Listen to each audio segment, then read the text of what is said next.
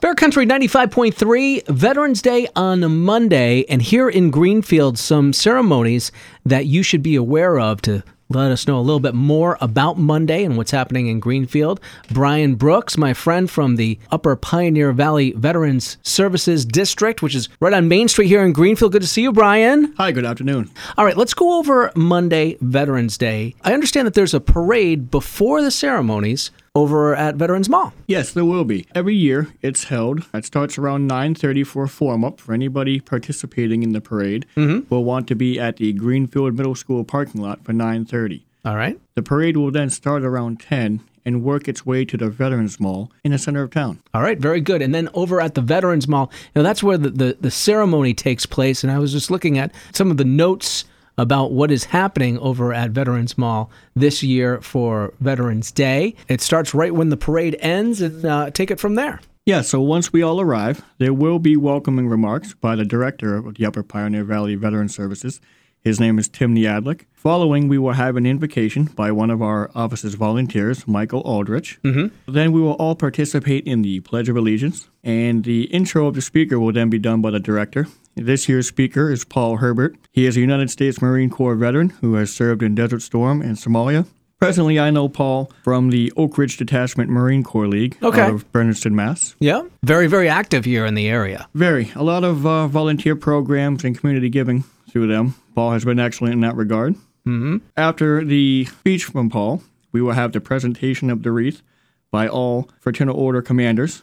There will be a firing salute, followed by taps by the Greenfield High School and a national anthem led by the Greenfield High School. Very good. Brian is joining me this morning, and he's from the Upper Pioneer Valley Veterans Service District. Their office is right on Main Street in Greenfield. Tell me a little bit more about what you guys do right on Main Street in Greenfield. Yes, so we are located at 294 Main Street in Greenfield. We cover a number of other towns in the district, so we will help veterans to find the resources and referrals that they are needing, uh, in addition to filing VA compensation claims, burial benefits, pension programs.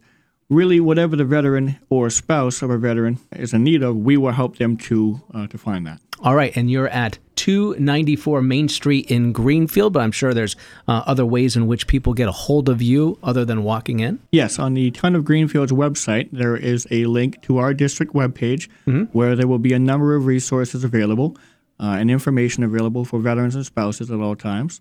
Uh, and we also have outreach uh, in several towns at our community centers, senior centers, and town halls. Doing good work, a good job. Brian Brooks is the uh, Certified Veteran Service Officer at the Upper Pioneer Valley Veterans Services District, their office on Main Street in Greenfield. I'm going to rattle off your phone number if you don't mind. Feel It's, free. Uh, 413 772 1571. Veterans Day, Monday in Greenfield. Again, the time that the parade steps off. The parade will start at 10, but if you're participating in the parade, please be at the Greenfield Middle School at 9:30 to prepare. What time does everybody get to Veterans Mall in Greenfield after the parade? Uh, usually within a half an hour, depending on how the parade route goes that year or any traffic condition we may have, but usually about half an hour. Brian, thanks for stopping by this morning. Thank you for having me. It's Bear Country 95.3.